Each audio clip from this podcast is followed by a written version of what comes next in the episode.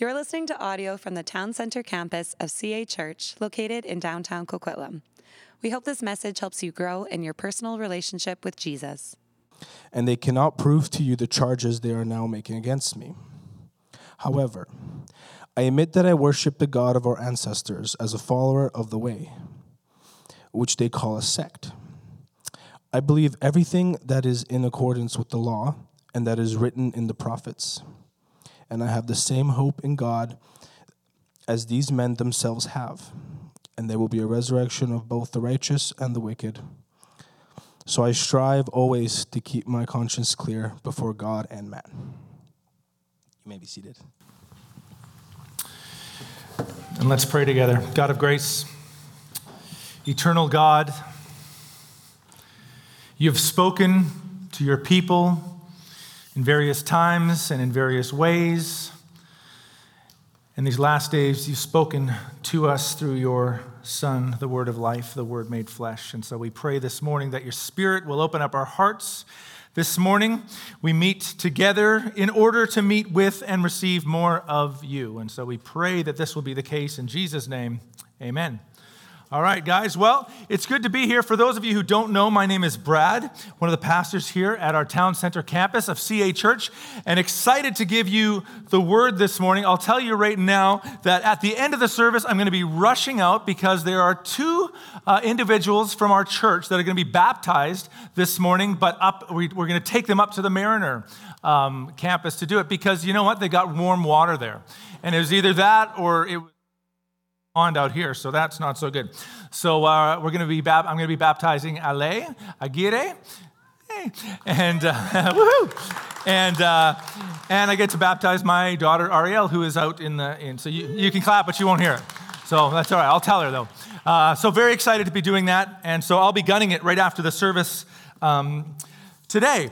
But I'm excited to be uh, giving the word this morning. And for those of you who, who've been with us for a bit, you know we've been walking through uh, the, the, the, book of Acts, which the, the full name is the Acts of the Apostles. It's the action of the first followers of Jesus Christ, and how, after powered by his, his life, death, his resurrection, um, the, the, the, power of the Spirit, it animated them to run out into the world. To, they saw themselves as a movement moving and proclaiming this new kingdom that had been inaugurated by the coming of God's uh, Messiah, Jesus Christ who proved himself God's anointed one by his life, death, and resurrection.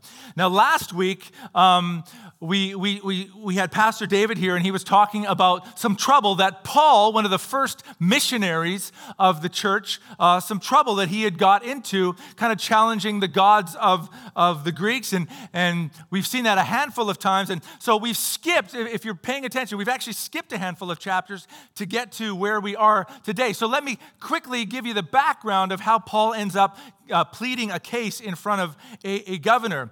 When we last visited him, he was already getting, into some trouble, but he, he was never gathering disciples. He was never causing or trying to start a revolt. He was never armed himself or told anyone else to arm themselves.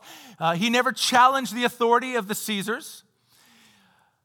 He is very important, penetrating questions that he's asking Greeks and Jews. And when they, they cannot find good answers, they've decided to try to shut him up. They've tried to cancel him completely to completely wipe them out. And so we, we actually see a lot of parallels between what happened to Jesus in Jerusalem and what happens to Paul in Jerusalem. So from chapters 23, 21 through to 23, Paul has been the victim of lies he's, that have been made about him. He's been dragged through the streets of Jerusalem by Jewish religious leaders who, who were trying to kill him.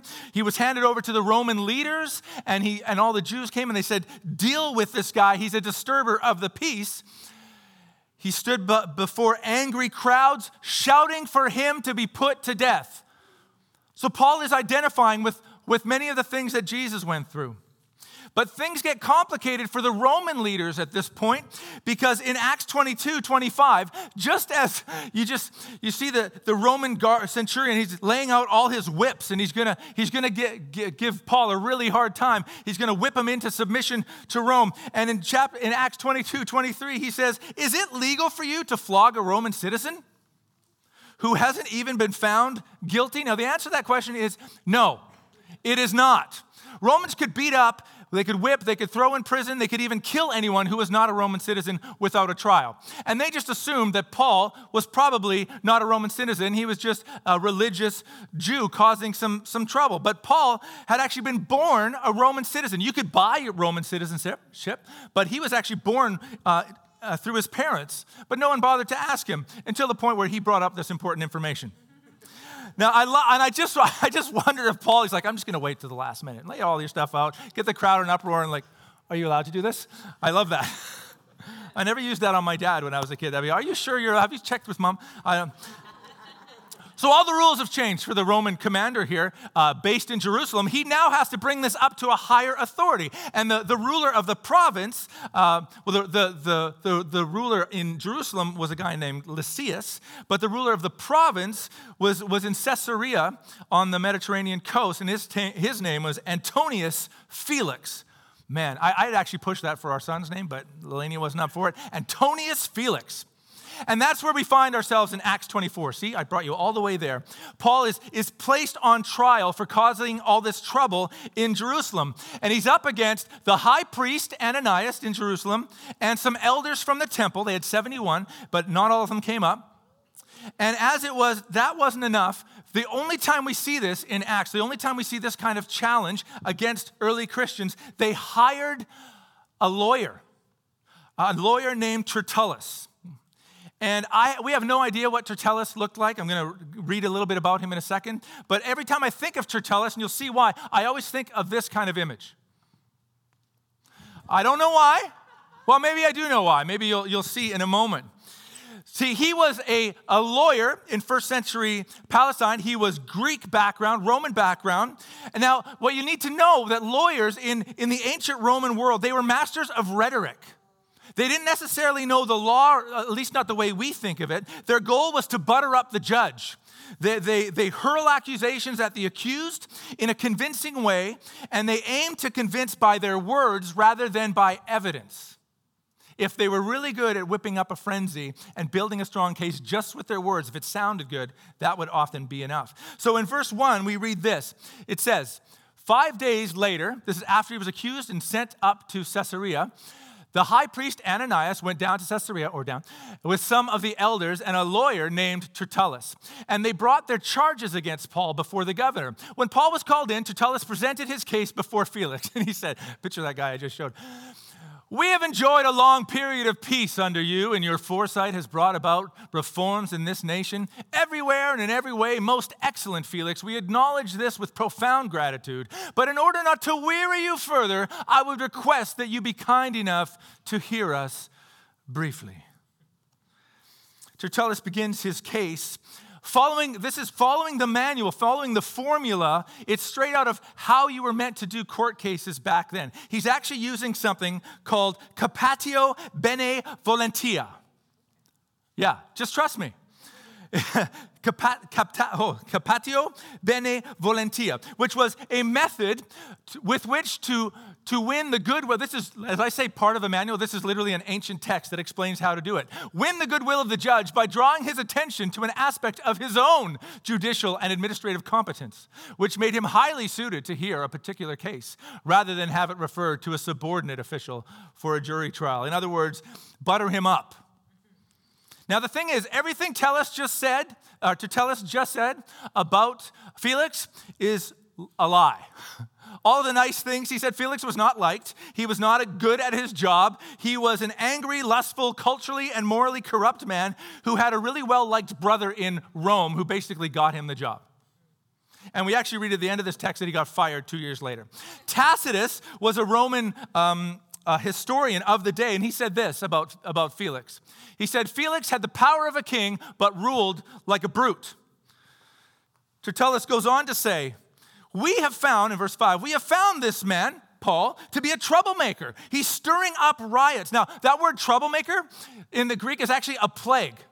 We have found this man to be a plague. He causes disease, every disease of thought everywhere he goes. He's stirring up riots among the Jews all over the world. He's a ringleader of the Nazarene sect.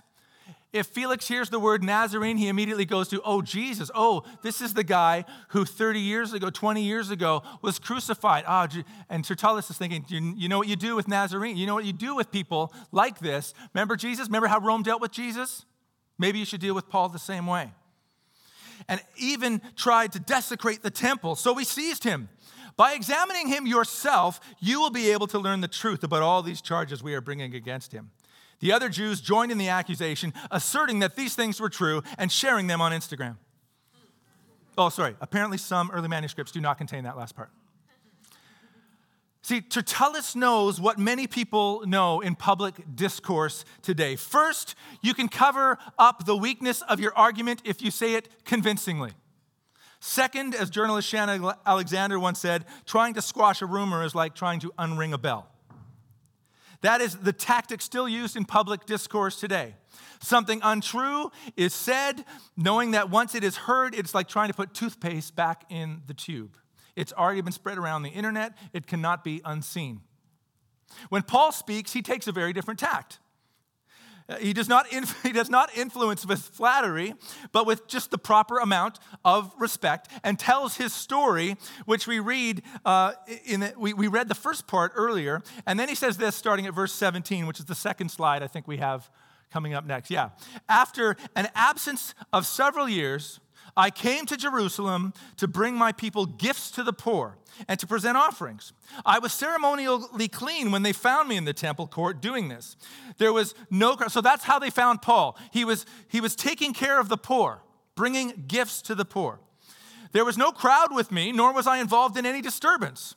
But there were some Jews from the province of Asia who ought to be here, by the way, before you and bring charges if they have anything against me. He points out an important uh, law aspect there. In ancient Rome, if someone brought a, an, an attack against you, they had to be there for the actual court case, or it would be disallowed as evidence. Paul's pointing that out. These Asian, these, these Jews from the province of Asia, they're not even here. So this shouldn't even be brought up. Who they ought to be here before you and bring charges if they had anything against me. Or these who are here should state what crimes they found in me when I stood before the Sanhedrin, the Sanhedrin being the, the Jewish religious court unless it was this one thing. I love, I love this part. It's like, well, I did kind of do this one thing. I shouted as I stood in their presence. It is concerning the resurrection of the dead that I am on trial before you. It's the only case that, that they have against him. So Paul says this listen, listen, here's what you can find about me. I'm a follower of Jesus. I follow the Jewish law. I believe in the resurrection. I live my life before God in cleanliness. I came to Jerusalem to offer gifts to the poor, to make offerings. I did all of this on my own. I wasn't gathering a crowd around me, I wasn't leading them. There was no one but me doing this. I stood trial before the religious court, the Sanhedrin in Jerusalem. I did raise my voice guilty. Sorry about that. We had a theological debate about end times, which Felix would not give a rip about. I, we believe that we, we discussed whether or not people would be resurrected from the dead, and we had a little theological debate, and I stand by it. This is the end of this whole court case. That's it. Tertullus brings up all these lies. Paul says, actually, this happened, this happened, this happened, and that was the end of the court case. Straightforward, unemotional facts from Paul. He's not caught up, he's not angry. So now, Felix the governor of the province. He's in charge. He's between a rock and a hard place. He knows the accusations are pretty much bogus and without warrant. He says, I actually know quite a bit about the way, about Christians, and we know that because he was married to a, a Jewish uh, woman, and she probably was quite familiar with what was going on. But he doesn't want to let the religious leaders down because that could cause some problems if the religious leaders get in an uproar. He could lose his job, so he needs to be very careful. So he does what every politician has done before him and has done since he stalls. Let me think about it. I'll get back to you. Verse, verse 22 Then Felix, who was well acquainted with the way, adjourned the proceedings. Adjourned the proceedings. Um, when Lysias, this is the commander in Jerusalem that sent him to Felix, when he comes, I will decide your case. Lysias never comes, he's never even invited. He ordered the centurion to keep Paul under guard. He had to treat him properly because he's a Roman citizen, but to give him some freedom and permit his friends to take care of his needs. So that's the background story to get us all the way to this point. What do we do with this? There's three things that I want us to take away from this this morning, and they are, they are challenging. And we see it really coming up in this next section. There's three ways the gospel challenges us. Three ways the gospel challenges us, every single one of us here. First, the gospel is only as convincing as our lives are overtaken by it. Repeat twice for effect. The gospel is only as convincing as our lives are overtaken by it. It's true personally, and it's true as we try to bring the kingdom to our culture. In other words, some will say, think of it personally, some will say, Christianity's not working for me. There's always some follow up questions when someone says that. It, it didn't work for me. By that, we often mean a version of Christianity that is on our terms. We are, we are in Christian community when it's convenient. We compartmentalize our faith into parts that God's allowed to touch, and then we have our finances, our family, our, our recreation, our time, our thought life. Jesus calls us to fully integrate our faith. He is either Lord of our life or he is not. To hold back parts of our life and to live kind of a, a double devotion and then say, Christianity has proven ineffective for my life. That is a misunderstanding of what it means to call ourselves His. G.K. Chesterton wrote this. He said, It is not, uh, the Christian idea has not been tried and found wanting, it been found difficult and left untried. Kind of like hair mousse for G.K. Chesterton. It's untried. That's fantastic hair. In our own lives, the gospel is only as convincing as our lives are overtaken by it all of it. But our world needs more than just crafty arguments as well. They need to see lives animated by the gospel. They need more than just an apologetic. Our crafty arguments and reasoning are only as effective as they are backed by lives that support their claims. Can we offer up evidence like Paul did? When, when someone throws all sorts of accusations, like, actually, I'm taking care of the poor, I'm, I'm, you know, I'm kind of uh, following my faith, to the letter as best I can. I do make some mistakes here and there, but I, I stand by that. When we're accused, could we simply point to our lives and say the kinds of things that he does? I'm trying to live at peace with people. Historically, often when the church has moved forward during persecution, it's because even those persecuting them look at them and they say, Wow, look at the lives these people live, even when we're putting all this pressure on them to stop. In 361, after this, this long in, in, encounter, there was, there was an emperor in Rome. And this was after Christians had, had spent some time with privilege, after uh, Emperor Constantine, and then Julian, named by the Christians, Julian the Apostate. He wasn't happy about the privileges that Christians had, so he pushed back against them. But when he looked at the lives of Christians, he was frustrated because they were such good people. And people kept coming to faith. The church kept growing. And he kept going, Why is this happening? Until he started looking at the way that they were living. And then, writing to a pagan priest about Christians, he writes this He says, When it came about that the poor were neglected and overlooked by the pagan priests, then I think the impious Galileans, Christians, observed this fact and devoted, them, devoted themselves to philanthropy, caring for them. They support not only their poor, but ours as well all men see that our people lack aid from us. We're, these Christians are making us look bad. Everything we try to do, they outdo us. In fact, what Julian did was he actually goes on to tell the priests just look at the Christians and copy what they're doing. This will cause a revival in the pagan uh, in, in pagan worship. It did not. The priests could not buy into it. Because for them, it was just reshuffling deck chairs on the Titanic. It didn't matter. They had no hope and it was sinking, but they were just trying to make it look a little bit better. So what are we known for? In 1 Peter 2:12, Peter writes this. He says, "Live such good lives among the pagans that though they accuse you of doing wrong, they may see your good deeds and glorify God on the day he visits us." The truth of the gospel alive in Paul's life didn't match the characterization that Tertullus had created and a gospel infused life that we see throughout Acts. It, it, opens up opportunity for gospel proclamation. And we see that here in the next verses in Acts 24. This is This is very telling. Several days later, Felix came with his wife Drusilla, who was Jewish. He sent for Paul and listened to him as he spoke about faith in Christ Jesus. Yeah, he was excited too. As Paul talked about righteousness, self control, and the judgment to come, Felix was afraid and said, That's enough for now. You may leave. when I find it convenient, I will send for you. At the same time, he was hoping that Paul would offer him a bribe.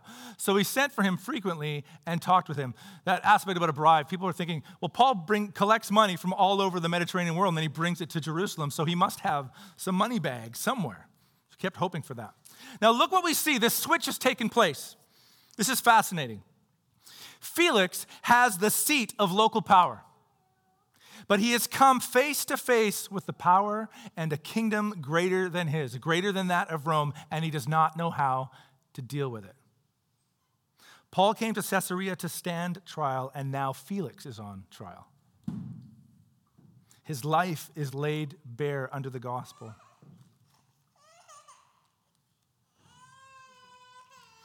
And Felix has nowhere to hide. And his response, I love this. I love this. That's enough. I'll listen again when it's convenient. It is such an honest statement. It's a statement you and I make. It's, it's a statement that many people make who will never come to follow Jesus or who will put it off and put it off. Now is inconvenient time for me to be exposed to the sin in my life. I've got a new job, I'm looking at a new relationship. Having Jesus as Lord over everything in my life would be inconvenient. It wasn't convenient for the Jews when it pushed up against their national identity. It wasn't convenient for the Greeks when it pushed up against their religious ideas and their ideologies. It wasn't convenient for Felix. It pushed back on his lack of morality, it pushed back on his power, his authority. Maybe it's inconvenient for you this morning. Maybe you have reasons. They might be what seem like very good reasons. But the second way that the gospel challenges us is this the gospel does not bow to our demands. The gospel does not bow to our demands. Today we live in a culture that says to Jesus, once you agree with my demands, then, then I'll bow to you. It's a strange way to talk about he who holds all of creation together by his word. My decisions for my life, my wants, my desires. When he says yes to dem- my demands, then I will follow. Christopher, Christopher Watkins, not Christopher Walken, but Christopher Watkins. I can't believe, no. He says this. He says, when we, when we make this demand of Jesus, this is to suggest that God must treat us as the ultimate arbiters of what is acceptable proof, regardless of what God himself may or may not have to say on the matter, and meet us on our own terms before there can be any question of faith. Translated into religious language, this comes out as God, if you bow down to me as your God, I will then and only then bow down to you. And in doing so, validate my own superior judgment. That's what it comes down to for a lot of people. I don't like this, I don't like this, I don't like this. If he conforms to my way of thinking, then I'll think about faith. In essence, we're saying, once God bows to me, I will bow to him. Well, Felix, that won't work here. And I'll say to you this morning that that does not work when we come face to face with the gospel. It doesn't, come, doesn't work when we come face to face with the risen Lord of all creation. Felix is a man not known for righteousness, he's not known for self control. He's known instead as a lustful, angry, passionate man. His wife is 16, and he stole her from a previous marriage. Paul would say, Felix, I know I came here to be put on trial, but you need to know that there is a higher authority. And as Paul would write, probably around this time, possibly actually in a prison in Caesarea or later in Rome, he wrote this in Philippians 2 9 to 11. Speaking of Jesus, speaking of the highest authority, God exalted him to the highest place, gave him the name that is above every name, even yours, Felix, even Caesar's, that at the name of Jesus every knee should bow, in heaven and on earth and under the earth, and every tongue acknowledge that Jesus Christ is Lord to the glory of God the Father. Felix, I know you're holding on to your glory. I know you're holding on to your authority, but that doesn't work here. So the gospel does not bow to demands, demands of bribery in this case, demands to change or shift. The gospel is on God's terms. And that's why the last challenge is the gospel is always inconvenient. the gospel is always inconvenient. We will never come to a point when we can say, Now I'm ready. I got everything in place now. I'm ready. The very stuff we want to get in its proper place before we come to Jesus cannot be put in its proper place without Him. Our, our, our lives do not organize properly without Him. I need to figure out who I am. We know who we are when we know who Jesus is. I need to take care of my family, my finances, my career. All of those find their proper place in our lives when Christ is at the center. This is not new. St. Augustine said this, or Augustine, depending on your back. Uh, God is always trying to give good things to us, but our hands are too full to receive them. If you're like me this week, you've had your hands full of all sorts of things that we've used to define ourselves. Or maybe we, we continue to, to pine for accomplishments, one more deal, one more experience, a change in the scenery. It's never convenient. The voice of Christ implores you and I to drop those things, place Him at the center, tether ourselves to embrace him in the gospel. James 4 7 10 says this, another early follower of Jesus said, Submit yourselves then to God. It's pretty straightforward. Resist the devil, and he will flee from you. Come near to God, and he will come near to you. Wash your hands, you sinners, and purify your hearts. Now, everyone felt that right in their gut, didn't they? Nobody likes these kinds of texts. Wash your hands, you sinners, and purify your hearts, you double minded. Grieve, mourn, and wail. Change your laughter to mourning and your joy to gloom. Humble yourselves before the Lord, and he will lift you up. It seems pretty gloomy. But here's the point of what James is saying there. We all want to get to the last five words of that text. We all want to get to, and he will lift you up, but we don't want to do anything before it. Being lifted up to new life comes after the death of ourselves, it comes after repentance. It comes, repentance is the letting go of all those things. All those things that we said, we just need these, and then maybe, or you need to let me bring this with me into the new kingdom. And God's saying, no, no, no, that, that has no place here. It comes when we stop being double minded with a, a, foot in the, the beautiful story that out narrates all other stories and one foot in the secular story of our culture. There is no life living that way. in, uh, in an hour and a bit, I will be baptizing Alay and, and Ariel. And while I lower them into the water after they've given their testimony their declaration that, that Jesus is king of their lives, I will declare, You've been buried with Christ, and you've been raised to new, to new life.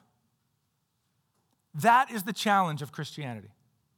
That is the invitation of Christianity. Give up our demands, Stop waiting for it to be convenient and let Him lift you up.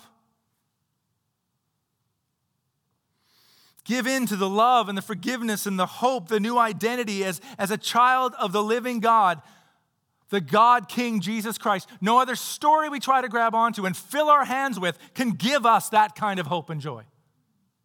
The challenge for us this morning is that we need to offer our whole selves over to the grace and the forgiveness, our whole selves over to our allegiance to God who loves and saves us. And we do that when we stop holding God hostage to our demands. When we stop saying, Yes, I understand life, death, resurrection, seated above all of creation, but I won't follow him until. Yeah, I like the lift me up part, but I'm not going to repent of the stuff that I'm holding on to. There's no life in that. There's no life in walking between two words, worlds. The time is now to stop living in two stories. To, to, to take the gospel at face value and to, to fall into the life that the gospel offers us. I don't know how you arrive here this morning. I don't know what story you've been living in this week. this story outnarrates all other stories. It bows to no other story. It is the right side of history. It is what brings true hope, true life, eternal life, and an identity. Everywhere, you're going to hear five different ways to have an identity today before you get home.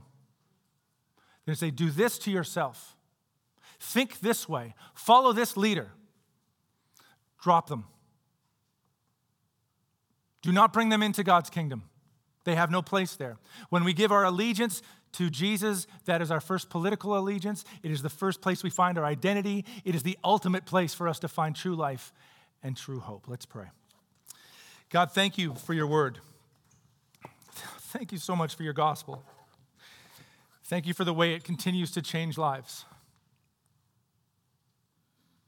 As I think, even over these last few months, God, I, th- I think of different faces, people I've interacted with. I see those who've, who've walked in here with a smile and a new story to live in on Sunday mornings. As I gather with them to, to grab a coffee and learn their, as they're unpacking their new story of what it means to follow you. And God, I see those who come in each week, I meet with, come to visit me at the church, saying, This, this story doesn't work. Maybe some of us in this room are saying, This story doesn't work. And I would invite your spirit, always loving, always kind, to challenge us and comfort us and point out those things that we've been refusing to let go of. Addictions we've been uh, refusing to allow your light to shine on, to allow our brothers and sisters to walk with us in the midst of them different ideologies and, and, and, ideas that the world is running after. The world is dividing itself up into these different areas, and, and we're jumping along with it. That is not how your kingdom works. You died to create a new kind of community. May we be that community. May the world as it looks at Town Center, at CA Church, as your church as a whole, may it find no evidence to dismiss us. May it look, may it look and see us doing the, the living the animated life, animated by your spirit, to good works, to serve this world, to serve this community, to serve each other, and to love each other well. And may we, like Paul, in the midst of, of perverted ideas and, and perversions of truth being thrown at us, slander and persecution, may we respond with the peace and the hope and the identity that he was so secure with that he didn't have to fight back with the same kind of fear and venom that they did. May we be may the peace of Christ be evident in our lives. Personally, as we give more to you, and in our community as well, as we step out of this place and live as ambassadors of the gospel, proclaiming with our words and with our lives, be reconciled to your God. Deal with us afresh this morning. In Jesus' name we pray. Amen. Thanks for listening to this message. If you've been listening to our sermons, but you're not a part of a church community, we would love to have you join us. You can go to cachurch.ca to find out more about getting involved in the life and mission of CA Church.